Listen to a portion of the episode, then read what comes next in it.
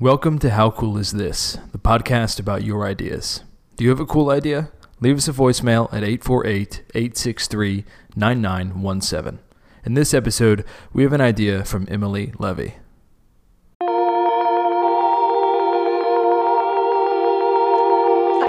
Levy, and I'm the founder and director of scrutineers.org. People can count votes from home, can actually count the real official votes. We can't trust computers to count our votes, and that's how votes are counted in this country. In, but in most of the country, people vote on paper ballots. And this year, when we're voting by mail, even more people are going to be voting on paper ballots. And most of those are counted by machines that make a digital image of every ballot. So those images, that set of images, can be shared with the public. And a campaign or a community group or even a group of friends can count the votes on those images to check the machine counts. So at scrutineers.org, the organization that I founded, we're training people how to do this, how to protect the elections in this way and more. There are actually a whole bunch of things people can do without a ton of training um, from home. And also people need to become poll workers and we can help you know what to look for for signs of election fraud while you're working the polls. The whole country needs to be working together this year to make sure that everyone can vote and that the votes are counted accurately. And counting votes from home is one of the ways we can do that. Scrutineers and I guess scrutiny on elections. How cool is this? Elections have always been important, and election integrity is more important than ever. So I think that Emily's organization and its focus on making sure the results are accurate is very cool. It's cool that she does it. It's not cool that she has to do it. Sometimes the coolest ideas come from uncool circumstances.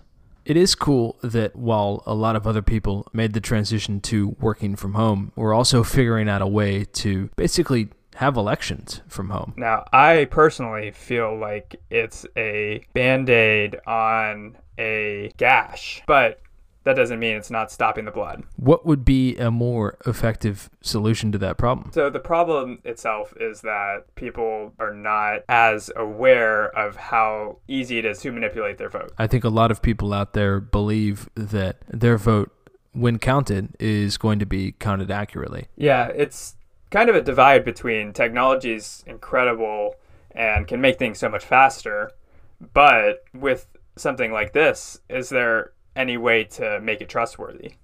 Well, I think what is cool about what Emily is doing is that she's saying some technology isn't trustworthy, but I'm going to harness technology in a way that gives the power to the people. Listen, I don't know if you've seen The Matrix, uh, but I do not trust machines. I actually have not. I want to. You know who's cool? Neo, Keanu Reeves. Is there anything about people in politics that's cool? Politicians generally aren't very cool, we still have the ability to vote and make our voice heard, and that's always going to be cool. If an election is a popularity contest, then theoretically the winner is cool. But if the winner is driven to succeed by that coolness rather than by something that they want to change, then that's not cool. A lack of authenticity from the people in power is never going to be cool.